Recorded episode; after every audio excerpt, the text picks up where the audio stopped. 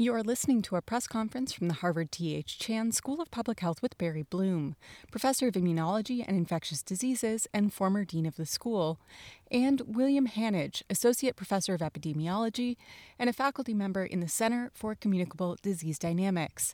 This call was recorded at 11 a.m. Eastern Time on Tuesday, December 22nd. Dr. Hanage, would you like to go ahead? Hi, yeah. Hello, everyone. Um, I want to start by wishing people compliments of the season and to explain that some just something which, if you could include in your reporting, I think would be really good. I'm not only wearing this hoodie because Nicole sometimes refers to me as Professor Hoodie, but because it's a charity thing which is for local businesses, local restaurants that have been hard hit in order to help the people who are working there. So anything you can do to help people if restaurants are closed where you are, or indeed to encourage people to get takeout and so on, is something that will be a really good thing in terms of helping people survive the next few months financially as well as in terms of public health. And with that, I'll just um, get straight into the questions. All right, great. And uh, as you are answering those questions, I'll check in with Dr. Bloom again. Um, and if this is a vaccine related question, and uh, we can just hop back to that one um, when Dr. Bloom is on the call. Uh, first question uh, thank you. I, I, have a kind of a year and well, first, I think we all want to know what you think about this new variant. But um, my my personal question is, uh, and I'm sorry this asks for a soundbite on a very complex topic, but um, if what would be at the very top of your list of what we absolutely must do to prepare for the next pandemic? Thank you. Good Lord. know, sorry. the next pandemic, um, you know, we, we have we have a pandemic to get through already. Um, I think that probably it is a very general thing, but learn from mistakes because we have made mistakes. We have made a lot of mistakes. Um, we have failed to put in place a bunch of no regrets forward planning in which we say, if these things happen, then we do this and you know learning from previous experiences. Instead, we've been in a situation where we have been arguing and where we have you know allowed ourselves to be caught in a bunch of reversals, a rudderless pandemic response, basically internationally.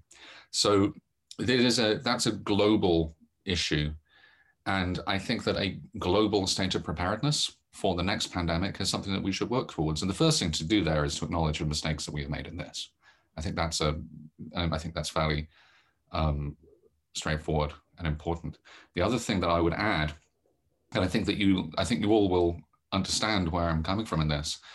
It has been tremendously difficult in terms of those reversals, dealing with the struggle in terms of maintaining public communication and scientific communication, including uh, trusted sources that you can rely upon to give you the best, most up to date information about the state of the pandemic, and that are capable of changing their mind if you know if and when scientific evidence changes. So I think that that sort of thing would be tremendously helpful. Um, as much as anything else, also public education that'll help. But there's that old line, I can't remember the old line, Barry may be able to remember it um, properly and where it comes from. But it's like, you know, before the pandemic hits, everything will seem like an overreaction, and after it, everything will seem like an underreaction. And I think that we're probably seeing that right now. Great. Thank you. And about the new variant? Um, I would, so the new variant, I mean, I will start by just giving a little bit of like background information about it, and then we can get more pointed questions. So the new variant, or to give it its proper name, no, hi Barry, to give it its proper name, B117, that just refers to the particular part of the phylogenetic tree in which you find it, um, was identified last month in the southeast of the United Kingdom through genomic epidemiology, which means that the United Kingdom has been doing an amazing job sequencing a huge proportion, well, relatively huge proportion of its infections, around about 5%. And this led them to identify a cluster of over 100 infections, which were anomalously closely related. They, it, was, it was just weird to see them closely, a group of infections that are so closely related, and also quite different from the other circulating viruses. And a bunch of features about that, which I'm sure we'll discuss later, including the fact that one of the mutations within this variant actually makes it easier to detect using standard testing, has led the authorities there to be able to track it and estimate its rate of increase as being substantially larger than the, than the average for the virus.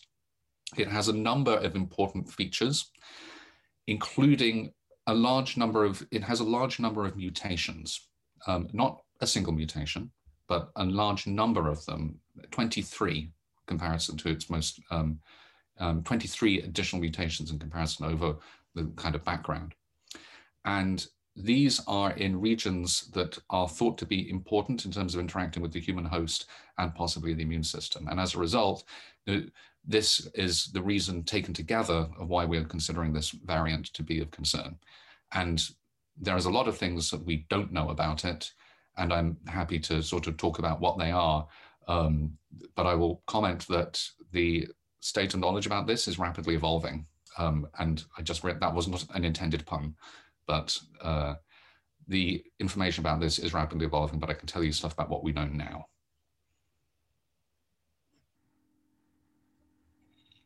Are you all set?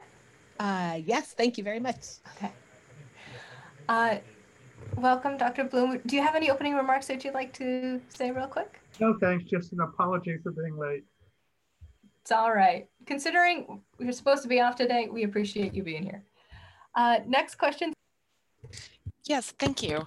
Um, here in Kansas, uh, the vaccinations in nursing homes start um, next Monday. So I was wondering if you could um, fill me in on should everyone in nursing homes get the vaccine or, you know, do we know at this point that there are some people who should not based on their underlying conditions? And once people get vaccines in nursing homes, is it safe for family to come back in again or do we need to wait longer, wait till family members get vaccines, et cetera? Uh, terribly good question. Um, as far as I am aware, the intent is to take people at highest risk um, and protect them with the vaccine. And those are people with the same kinds of predisposing conditions uh, that people worry about.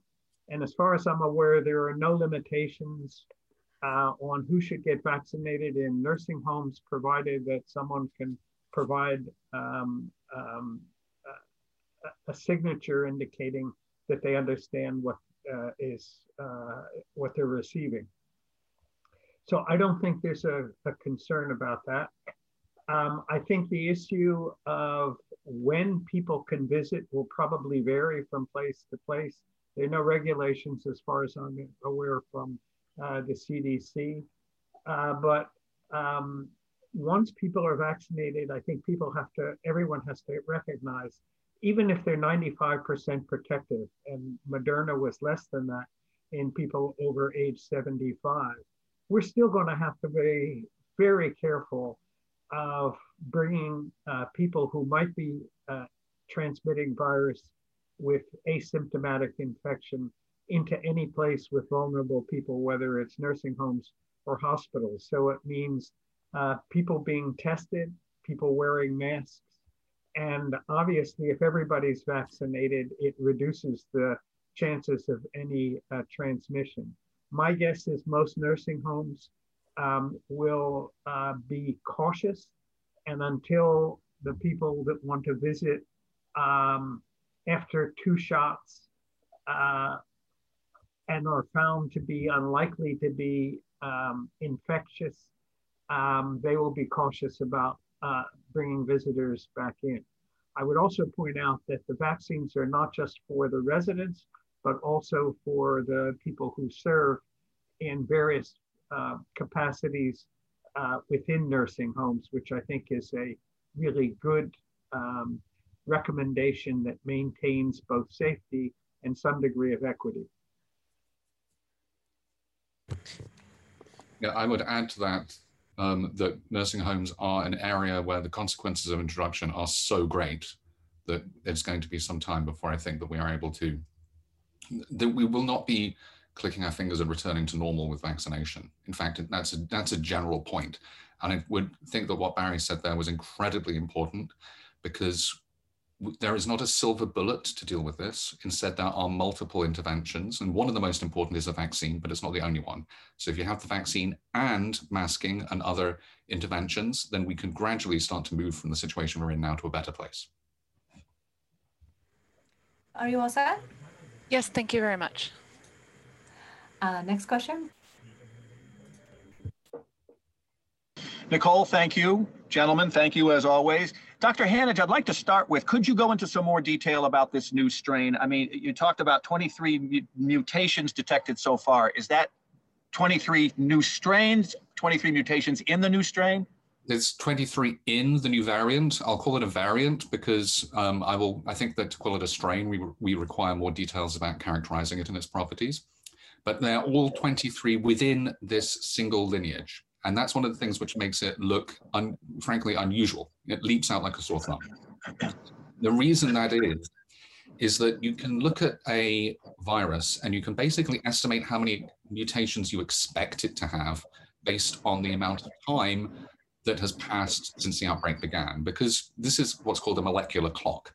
You assume that the virus accumulates mutations at a specific rate. However, this, and we, have estimated that rate for SARS-CoV-2, this particular variant has about 20 more than you would expect given the time when it emerged and when it was first detected. It was first detected in the middle of September. It is currently responsible for around 60, 70% of new cases in the southeast of England. So that's a very rapid increase from the point when it was first detected. And that, together with these large number of mutations, eight of which are mutations in the spike protein, which mediates attachment to the receptor, and there are a couple of deletions there as well. These, these are taken together with the rapid increase cause to be somewhat anxious about this and its properties, which, as I said, are still being defined. It is an open question as to why this variant has accumulated so many mutations. Since it was detected, it has, it has continued to accumulate them at the normal rate. But the excess suggests a period of time in a different selective environment, meaning not the normal transmission between, between normal um, individuals that has been responsible for the great majority of the pandemic. Some of the characteristics of the new variant are shared in common with long-term chronic infections in individuals with compromised immune systems. And that is one hypothesis for what might have happened. Ordinarily, you would expect selection in that environment for a variant of the virus which does very well within the host and does not transmit. And so that's just one of the things which is still not understood and which we're trying to under, we're trying to figure out what happened.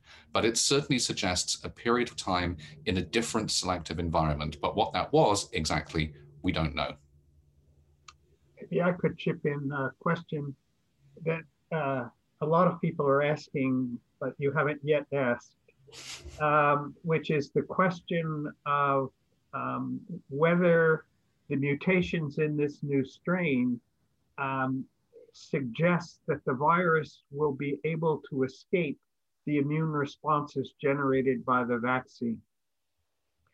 And uh, the answer is, of course, one, nobody really knows. That's predicting something that hasn't yet happened. As I understand it, they have tested uh, this new strain with serum from people who have been vaccinated and um, or animals either way and shown that it is perfectly capable of being neutralized uh, by neutralizing antibodies to the standard uh, vaccine uh, spike protein. So that's very comforting. I think the other thing that's comforting is um, because the vaccines are targeted at the region of the spike protein, or at least the, the spike protein, a region of which is required for binding to the host cell receptor, the virus has relatively little wiggle room to make mutations to escape antibodies, because if they do it too dramatically and cleverly, they'll escape antibodies. They'll also escape being able to bind to the host cell receptors and they'll compromise their ability to get into cells. And one of the striking things about this mutation is that one of the places in that mutation appears to have been a mutant in the binding site that actually increases the binding that may contribute to why this is uh, having a better survival effect. If the mutation was one that compromised binding uh, to antibody, but also compromised binding to the cell, it wouldn't survive very long in the competition of other strains. So there is a constraint on how wildly this virus can mutate to be able to escape antibodies. Someday that might happen, uh, but it doesn't seem likely early on. And another reason why that is true is that there's a big difference between when we make a host immune response and we treat someone with a monoclonal antibody. Um, uh, an example, measles virus is neutralized by essentially serum from anybody in the world. You take serum from anywhere in the world, add it to measles virus. There's an antibody in there, since almost everybody had measles, that will neutralize the virus. Any single monoclonal against the appropriate antigen will produce a mutant in a week. And what that says is that even if one piece of the binding site is mutated, you have antibodies to other parts of the binding site. So the probability of having mutants that escape all the various antibodies of high and low specificity and affinity, of escaping a whole range of antibodies that every human being makes, um, is remarkably low. Uh, very different than would be the case if we made only one antibody to one determinant. So the hope is that the vaccines will work for quite a long time. There is a likelihood someday that this will lose the ability of the vaccine strain to induce neutralizing antibodies. And the beauty of these new virus vaccine platforms is with very little effort, and my guess is the work is already underway. People are putting uh, genes from the new variant into the platform so that if it did uh, seem to be more resistant uh, to antibodies in, generated by vaccines, they would have in the icebox vaccines against the new variant strains that are worrying. And that's something that could not have been done without the new platform. So there is an awful lot of thought going into trying to keep these vaccines updated to be as effective as possible. Uh, next question. Hello, hi, thank you for, for this conference. I have uh, two questions. Uh, the first question is a follow-up question to uh, uh, Dr. Bloom's uh, answer.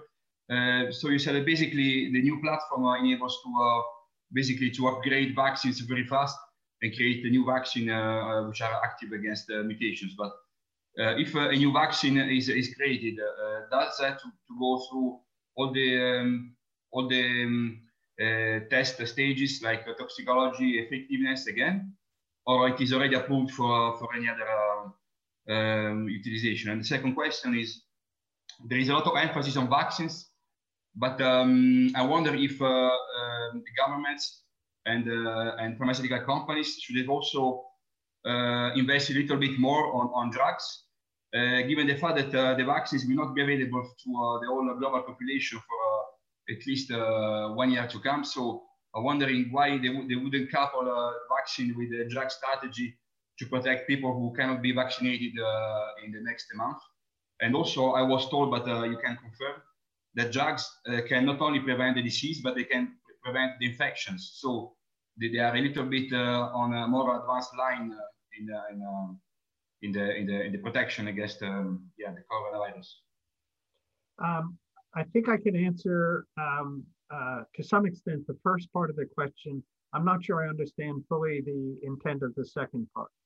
Um, the question, the first question is if there were a variant that uh, antibodies generated by vaccines were less effective against, um, would you have to go through the whole rigmarole of 30,000 people tested in randomized controlled trials for a period of time as the virus is uh, perhaps more threatening um, by simply updating the uh, RNA to cover uh, the new variant uh, strain, or if it's uh, an adenovirus vaccine that's ever approved, that you could put the new spike protein into the new platform for adenoviruses. The answer is I don't think that has been formally discussed and agreed to by anyone. The FDA would be the one that has to decide. But we have a very good precedent.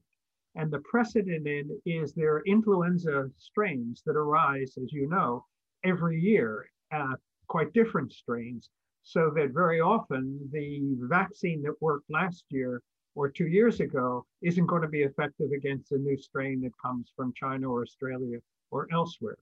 And the FDA has dealt with that by saying if all the production procedures are identical to the ones that have worked for the previously approved vaccines, then with minimal safety data showing that the new construct for the new strain is as safe in um, uh, in vitro experiments and has the right properties in safety in animal experiments.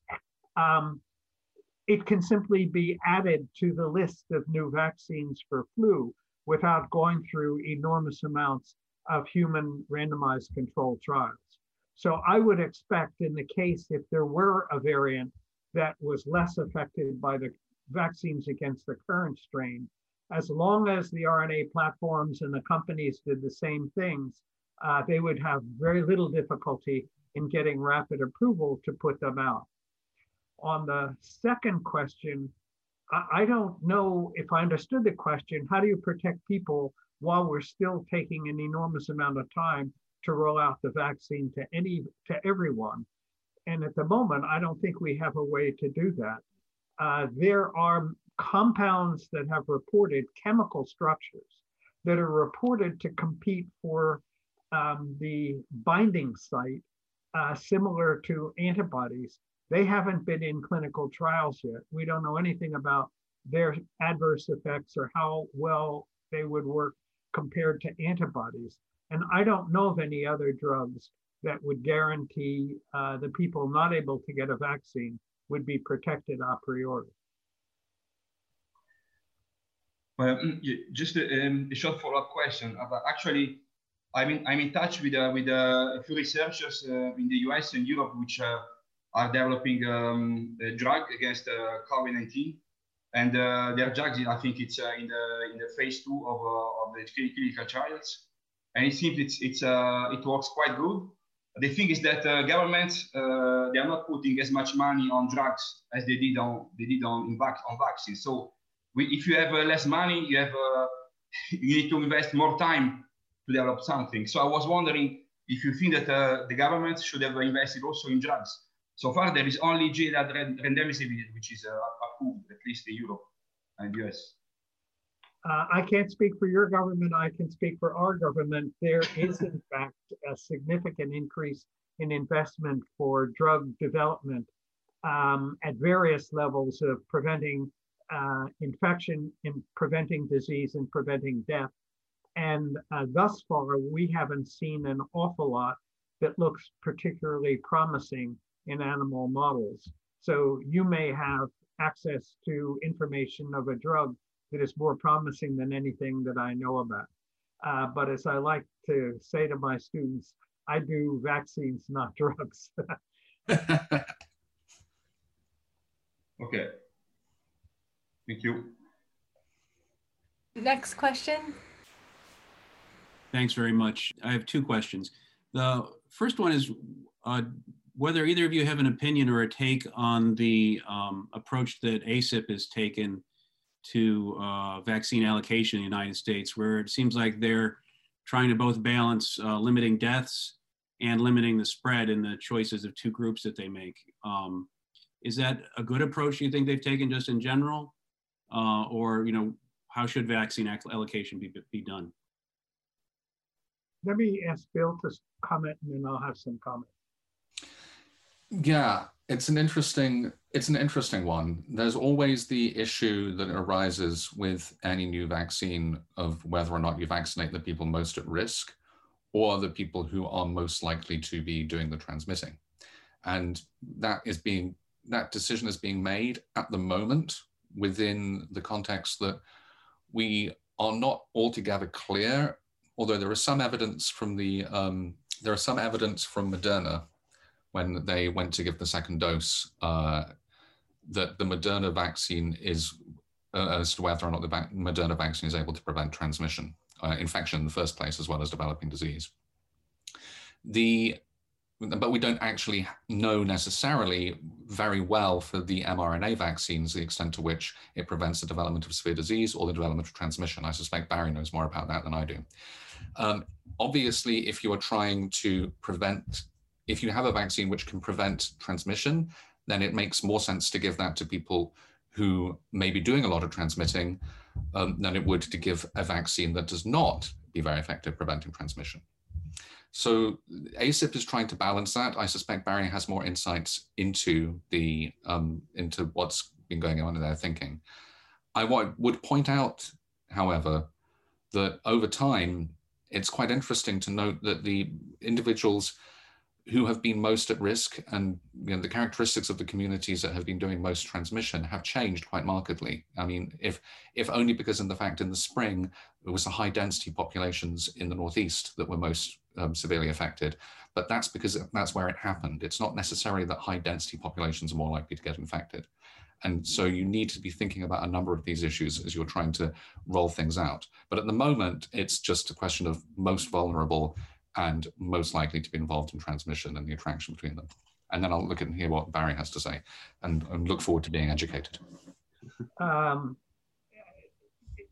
let me just start by saying, you know, this is a really vexed question. You have a limited supply uh, at, of a uh, of a vaccine that has the potential to keep people from dying um, because both vaccines have been shown to have dramatically improved uh, protection against severe disease. Um, uh, there was in in one of the trials of uh, a slew of people with severe disease, only one was in the vaccine group, for example. Um, so uh, the challenge is how does one equitably uh, distribute that? And um, I, would say these are really hard decisions. I think the CDC came up with um, a fair set of rather general recommendations. Um, clearly, the category number one, the top category was the most vulnerable since 40% of all deaths are in people over 75 years of age um, uh, clearly that is the most high risk group that was targeted. And the second is well, people who work in hospitals that deal with COVID patients do not, because of protective equipment, have the highest death rates. Um, if they get sick, and they are getting sick, um, uh, the hospitals can't function, and we're back to where we were to bending the curve because people, as you know now in the Midwest, people are beginning to talk about how to set up priorities of who gets to get a hospital bed and who gets sent home um, to die. And those are things that I would never have imagined we'd have to contemplate. Contemplate. We are contemplating that now. So protecting hospital staff was why the everybody, and I think every state has agreed with the first category. The one disagreement at the at the uh, ACIP meeting was one um, member of the committee who looked at the um, death rates and severe disease, and sorry, hospitalization rates for people 65 and over versus 75 and over, and they're about the same. And his objection only was that the 65 year olds and over should have been included in the in the first group. So that seems to me a quite reasonable set of arguments. And I think the basis for the CDC or the ACIP was that we just don't have any vaccines to expand initially to that large a number of, uh, of groups. The more difficult challenges come when you go beyond that to the issue of essential workers. And that's a much more arbitrary decision than an age cutoff. Um, and so that's been defined as people who work face to face, directly in contact with people who may be transmitting HIV. And that's again people who work in hospitals and health centers at the first line that are, uh, before even individuals know whether they're positive or not, are likely to have contacts. And then obviously balancing those people to prevent them getting infected is the people um, who are likely to have the most severe illness if they do get infected, which was the comorbidity uh, argument of people of a younger age group uh, with comorbidities. Um, every state that has a advisor, two things. Massachusetts has an, a, an advisory committee on vaccines, which I have to say is one of the most extraordinarily inspiring groups of people I've ever worked with. People from religious groups, mayors of a town, uh, heavily uh, burdened by COVID, uh, representatives of uh, minority groups and underprivileged groups and uh, districts and towns that are burdened with infection all across the state. And these are hard issues to debate. And I think the good faith and the listening and the willingness to think through how to decide hard priorities is very inspiring to me and my scientific colleagues. And we've learned a great deal from that, uh, just listening to what the needs are in different communities. And uh, one of the recommendations for lower groups has to do with a uh, social vulnerability index that has been created, that has been uh, proposed for consideration by CDC that takes account of the increased vulnerability of crowded and uh, economically disadvantaged and uh, often racially um, uh, increased groups and at the same time, uh, we have data that shows which districts in the state have the greatest burden as of this week or last week um, to disease. And a melded picture has been put together to when vaccines come into any age or other category, that 20% of those would go to that group that is regarded as most vulnerable. So that all I'm trying to suggest is deciding who gets vaccines first and second is really an emotionally and intellectually very grinding decision. And the experience that I have, is if you bring people of goodwill and different perspectives together, you make a better decision. And I am stunned that the majority of states in the US do not have advisory committees of scientists and laymen and public officials actually weighing in on that. And I don't know who's making the decisions on priorities in those states.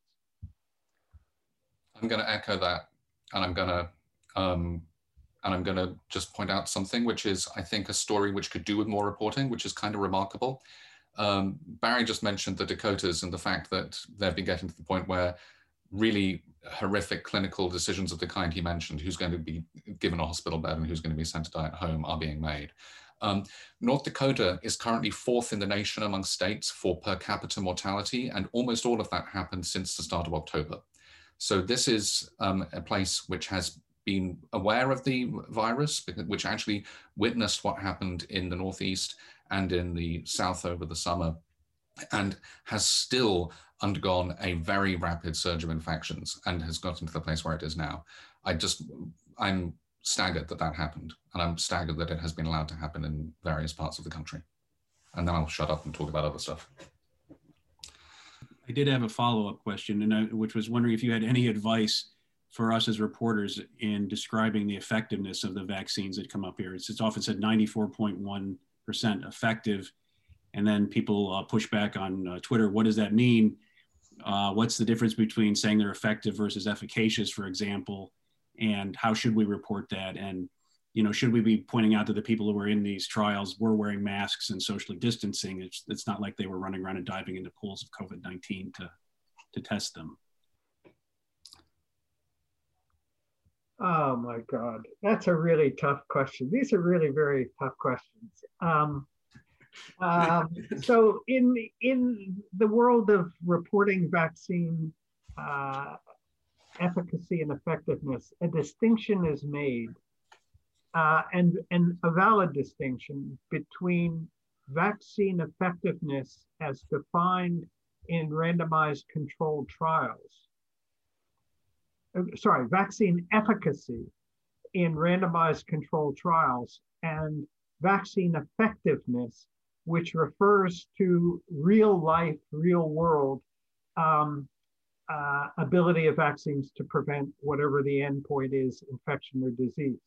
There's a classic example that makes it clear um, of a vaccine against um, typhoid uh, that was tested in a major vaccine center on college uh, students in the United States that was found uh, many years ago to be 85% protective.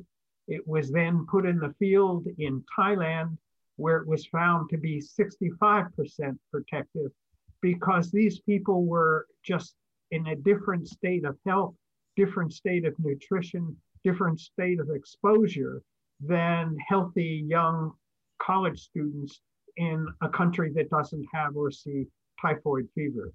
So the trial results are uh, uh, um, uh, efficacy data and effectiveness data is what we will learn once this vaccine is put out.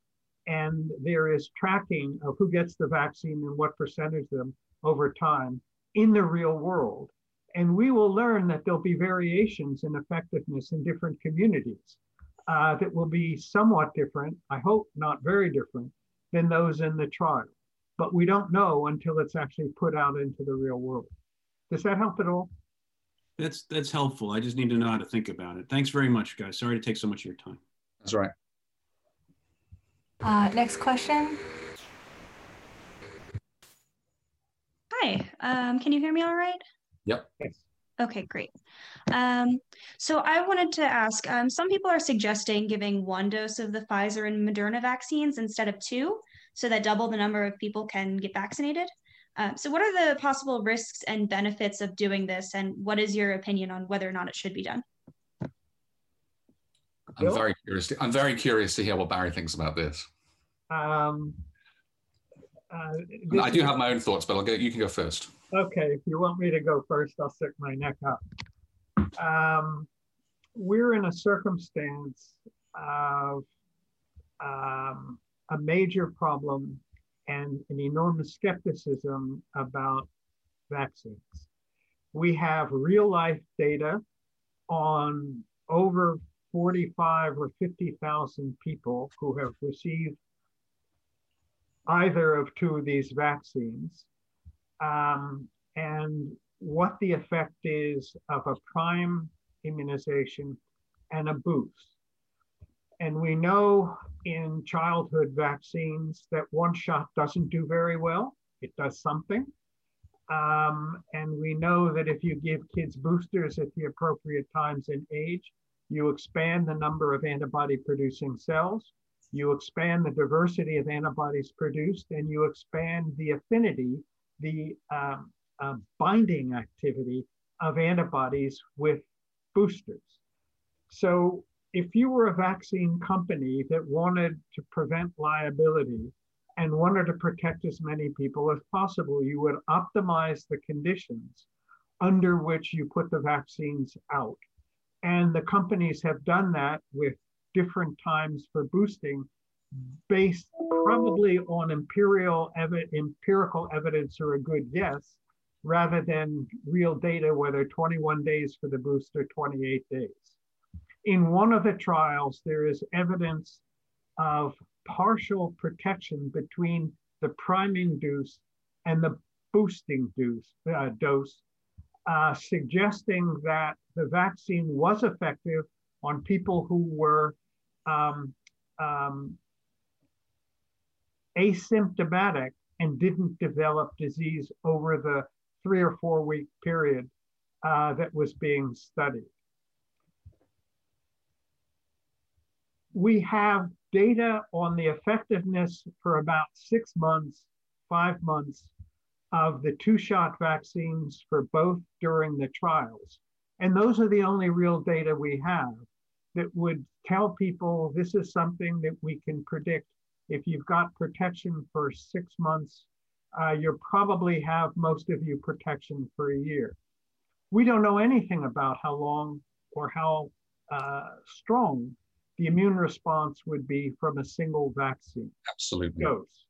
And um, if scientists start guessing what the evidence should be, as opposed to building on evidence, um, it may save uh, more lives in the short run, but then we come into a very sticky problem, which is when it wears off, how will we know it wears off? We know getting someone back for a booster shot for any vaccine 21 or 28 days later is going to be one hell of a challenge.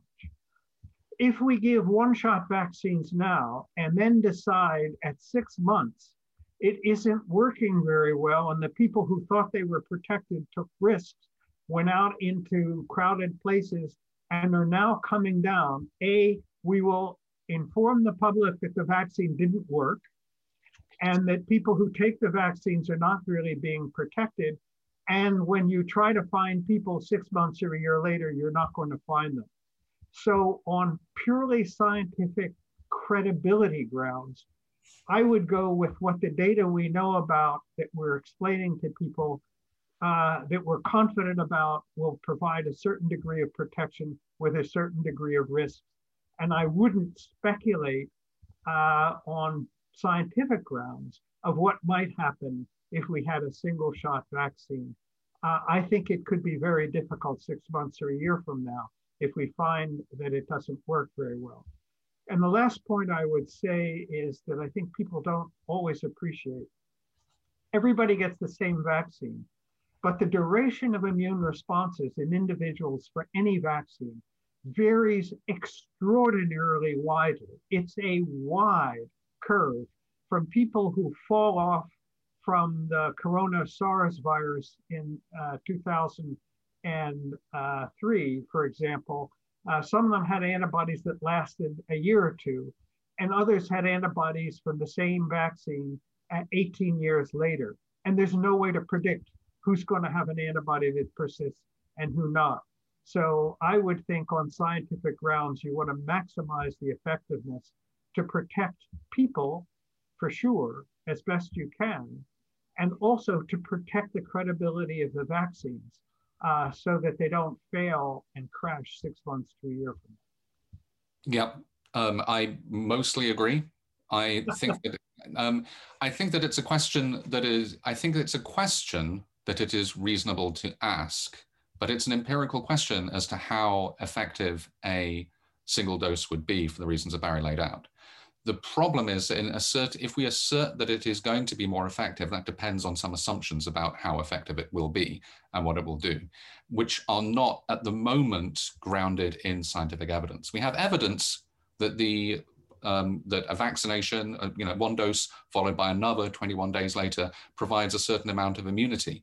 Um, we don't have evidence for one dose without, you know, without the follow-up dose 21 days later. In the absence of that evidence, I think that's problematic. However, collecting the evidence, perhaps in a trial, is not an unreasonable thing to do. But once we have collected the evidence from the trial, then we would be in a position that would be more, um, then we would be in a better position to be able to make those kind of recommendations.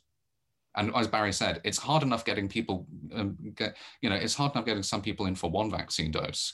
Um, and once you start saying to people, well, maybe you don't need two vaccine doses, then a certain proportion of people will not take up the vaccine dose in the first place. And so a lot of this is to do with um, public health messaging and preserving confidence within the vaccines. Do you have a follow-up question? Uh, no, I don't. Thank you so much. Great. Uh, next question. Um, thank you for having me. A um, couple quick questions. Both of them are about pursuing population level herd immunity through vaccination. Um, the first is about um, children. So just from a, a crude numbers standpoint, if children and teens make up some 20% of the population, I'm, I'm curious how the US would ever approach 70 or 80% uh, vaccine coverage that, that would be desired to push toward herd immunity. I'm curious whether your understanding is that realistically, we, we really won't ever reach these levels until children are also being vaccinated, or if I'm miscalculating in some way. Um, second related question is just about the speed at which society would need to pursue herd immunity through vaccination. Um, I know you commented on this a little bit, but I'm curious as, you know, as we go into 2021, if we were to approach 30, 40, 50% vaccine coverage across the country, if people are skeptical of the vaccine and they're they're dragging their feet, is there a valid concern that immunity could even sort of wane in those who have been vaccinated before the virus can really be run into the ground? I'm wondering if there's a speed factor here in terms of getting everybody covered quickly. And I think the first comment I would make about this is that I think it's extremely unlikely that we would be able to eradicate this virus. We have only successfully eradicated one virus which had a particular set of properties that made it amenable to eradication, and that's smallpox. We have been struggling with polio for decades, um, um, partially for actually some of the reasons of vaccine effectiveness that Barry was talking about, um, but I won't get into here. So I think that in reality, we have to accept that it is not likely that we are going to be able to eradicate the virus. However, we should be able to get to a point where we are going to be able to live without it you know, markedly damaging our lives or leading to surges which damage healthcare or a large excess mortality. That I think is what we'll be seeking to achieve. And that will start to be achieved when we start getting up to a reasonable fraction of the population. You, you said 50 to 70%. I mean, those are, um, I will point out, relatively I mean, it's not that they are wrong, but they're the results of the simplest models.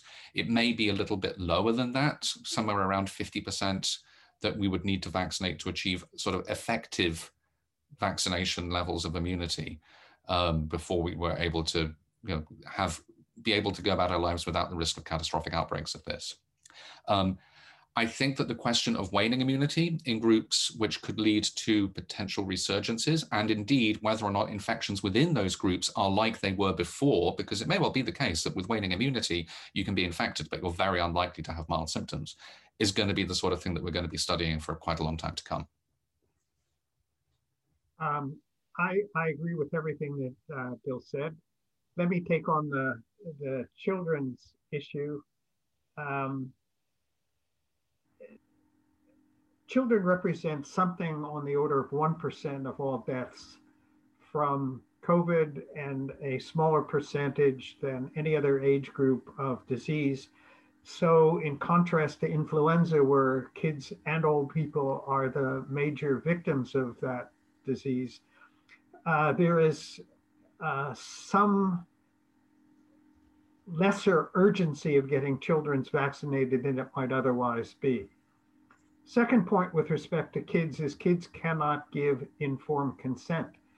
So you, the idea of testing vaccines on a population that doesn't know what's happening to them and has not given any consent, but depends on parental consent, um, who represent a population of adults that have a fair amount of skepticism about all vaccines, but particularly a new one being tested on their kids. The decision was made, and I support that decision. I testified in front of uh, ACIP at an earlier meeting that I don't think that you could test uh, a vaccine that wasn't shown to be safe and effective in adults for the first time in children without knowing that. And if I were a parent, I would have a lot of concerns about doing that. Having said that, the minute that that vaccine was approved as being as safe and effective as we know it could be, and knowing that there are as many children dying, or almost as many children dying, even though that's a small number of COVID as with influenza in current years, um, I would be and am keen to have trials begin on kids. And they are beginning from both of the two vaccines we've heard of, and my guess is from the other vaccines as well. And there, the problem is a little complicated in that kids are not adults. they don't necessarily respond either to adverse effects or um, protective immune responses as effectively as adults. And that means that there are age groups at which the vaccine may have to be used at a lower dose. And that requires trials to ascertain whether, as you drop the dose of the vaccine to ensure safety at younger and younger ages, you get the same degree of protective antibodies, which by itself means it will take more time to work out the conditions to vaccinate kids. So that I think that everybody is keen to be able to bring the vaccines down to protect children, both to protect them per se, and since we know kids can transmit, protect them from transmitting for uh, extended family members uh, with whom they may be in contact. But I don't think you test an unknown vaccine in terms of safety and effectiveness on kids until you're pretty sure it's not going to do them any harm.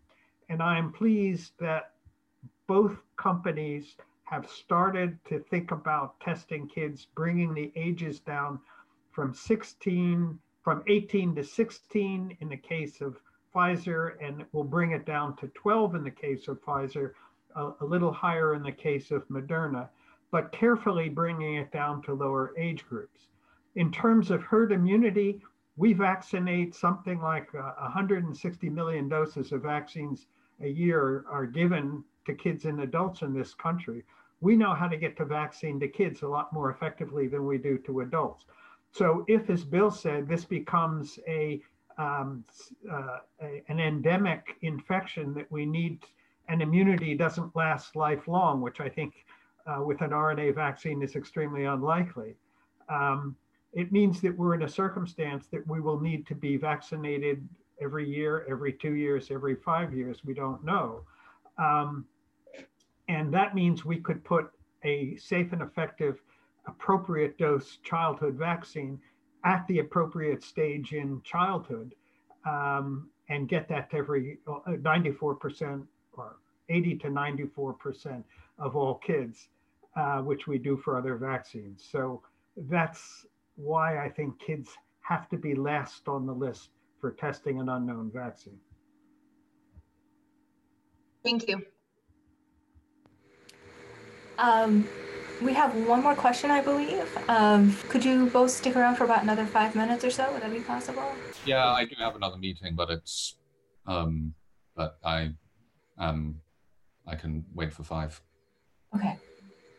Hi, thank you so much for taking this call. So, um, there was a strong recommendation made in both of the advisory committee meetings um, to use a, a, blinded crossover design in order to both meet the quote ethical concerns that that uh, patients be on the placebo i'm sorry volunteers on the placebo arm be able to get the vaccine and at the same time um, maintain the blind the fda has not required this of the companies and has left it for the companies to decide what they're going to do um, and neither company is apparently adopting that um, methodology. And I'm wondering if you have concerns about loss of uh, blinded data because of this, or do you think that we can get enough information with how they're approaching it?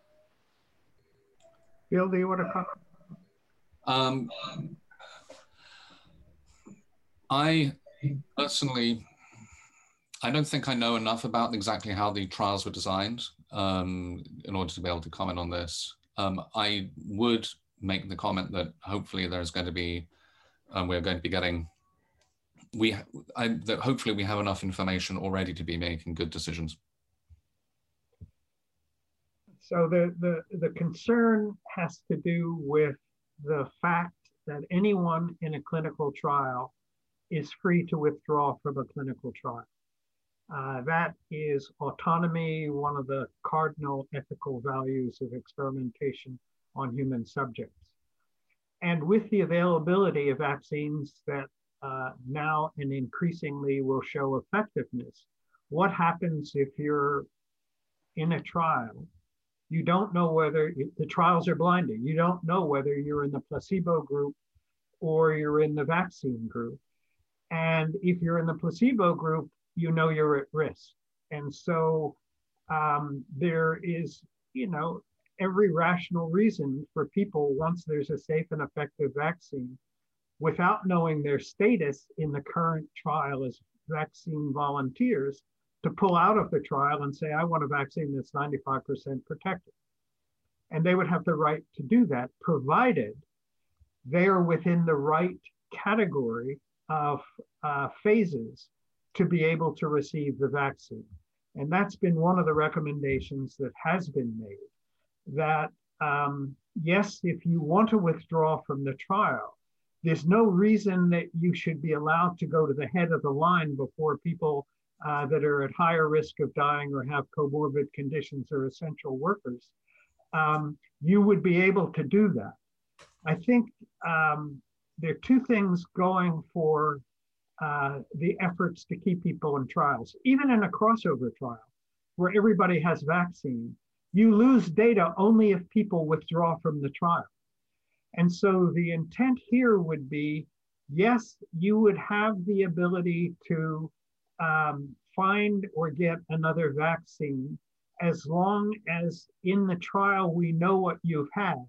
But we would like to follow you for two years, which would add enormous amounts more data um, if you have chosen to get a vaccine. And if you are committed enough, as all these volunteers were, to uh, risk your life to take a vaccine for the benefit of knowledge and protecting everyone else, many of those people will stick it out if they're not in high risk groups, and we will be able to get uh, long term data. What the proposal for the um, crossover studies would have been would this could have all been planned in advance, anticipating the problem, so that the statistics would have been there uh, enabling people at the appropriate time to uh, cross over and take a new vaccine and stay within the trial, uh, rather than have people randomly at random times withdraw at whatever time they felt like it. Um, it's unfortunate, but that proposal was not on the table, as far as I'm aware, at the time that these trials were originally designed.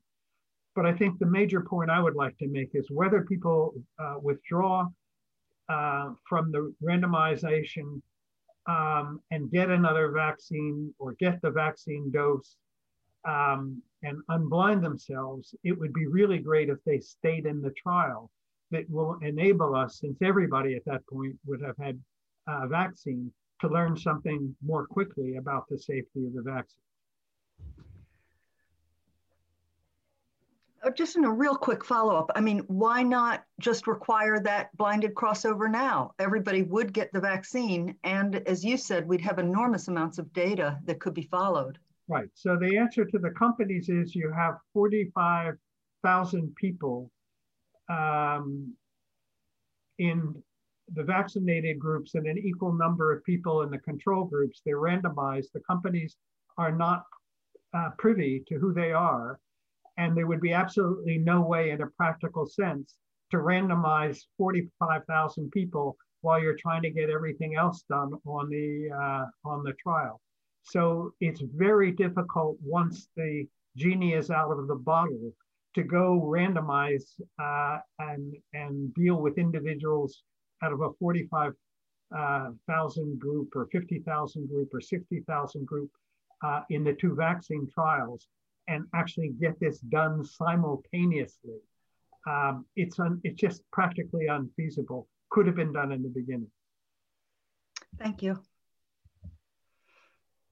Um, I think that's it for our questions. Uh, Dr. Bloom, do you have any other comments before we close out the call? No, I thank you for uh, wonderful questions. Um, this is going to be a challenging six months, both because of the disease and what I would predict would be a change from a huge amount of skepticism to a increasing demand for vaccines that the supply will not allow to be met and pressures on every state government of people finding way trying to find ways to get their uh, uh, subgroup preferential treatment to get vaccines which is going to be challenging the integrity and credibility of the system unless we're absolutely open and transparent uh, and stick to guidelines and not uh, allow people uh, to jump the line. Yeah, I would. Um, I think that's a very, very, very great point that Barry just made. Um, I'm going to close with an observation that I'm. I obviously did a very good job explaining what happened with the what's happened with the new variant in the UK. Um, but I want to point out that given that it's already in Australia, Italy, Iceland, and Denmark, um, it's quite probable that it is already in the United States as well. Um, those places which have detected it are those that have good systems for this kind of surveillance, which the United States does not have really at all. So um, I think, in fact, if something like that had arisen in the United States, it might be quite hard to detect depending on which part of the country it had happened in. So um, I'm sure we can expect to hear more of it in the coming weeks. This concludes the December 22nd press conference.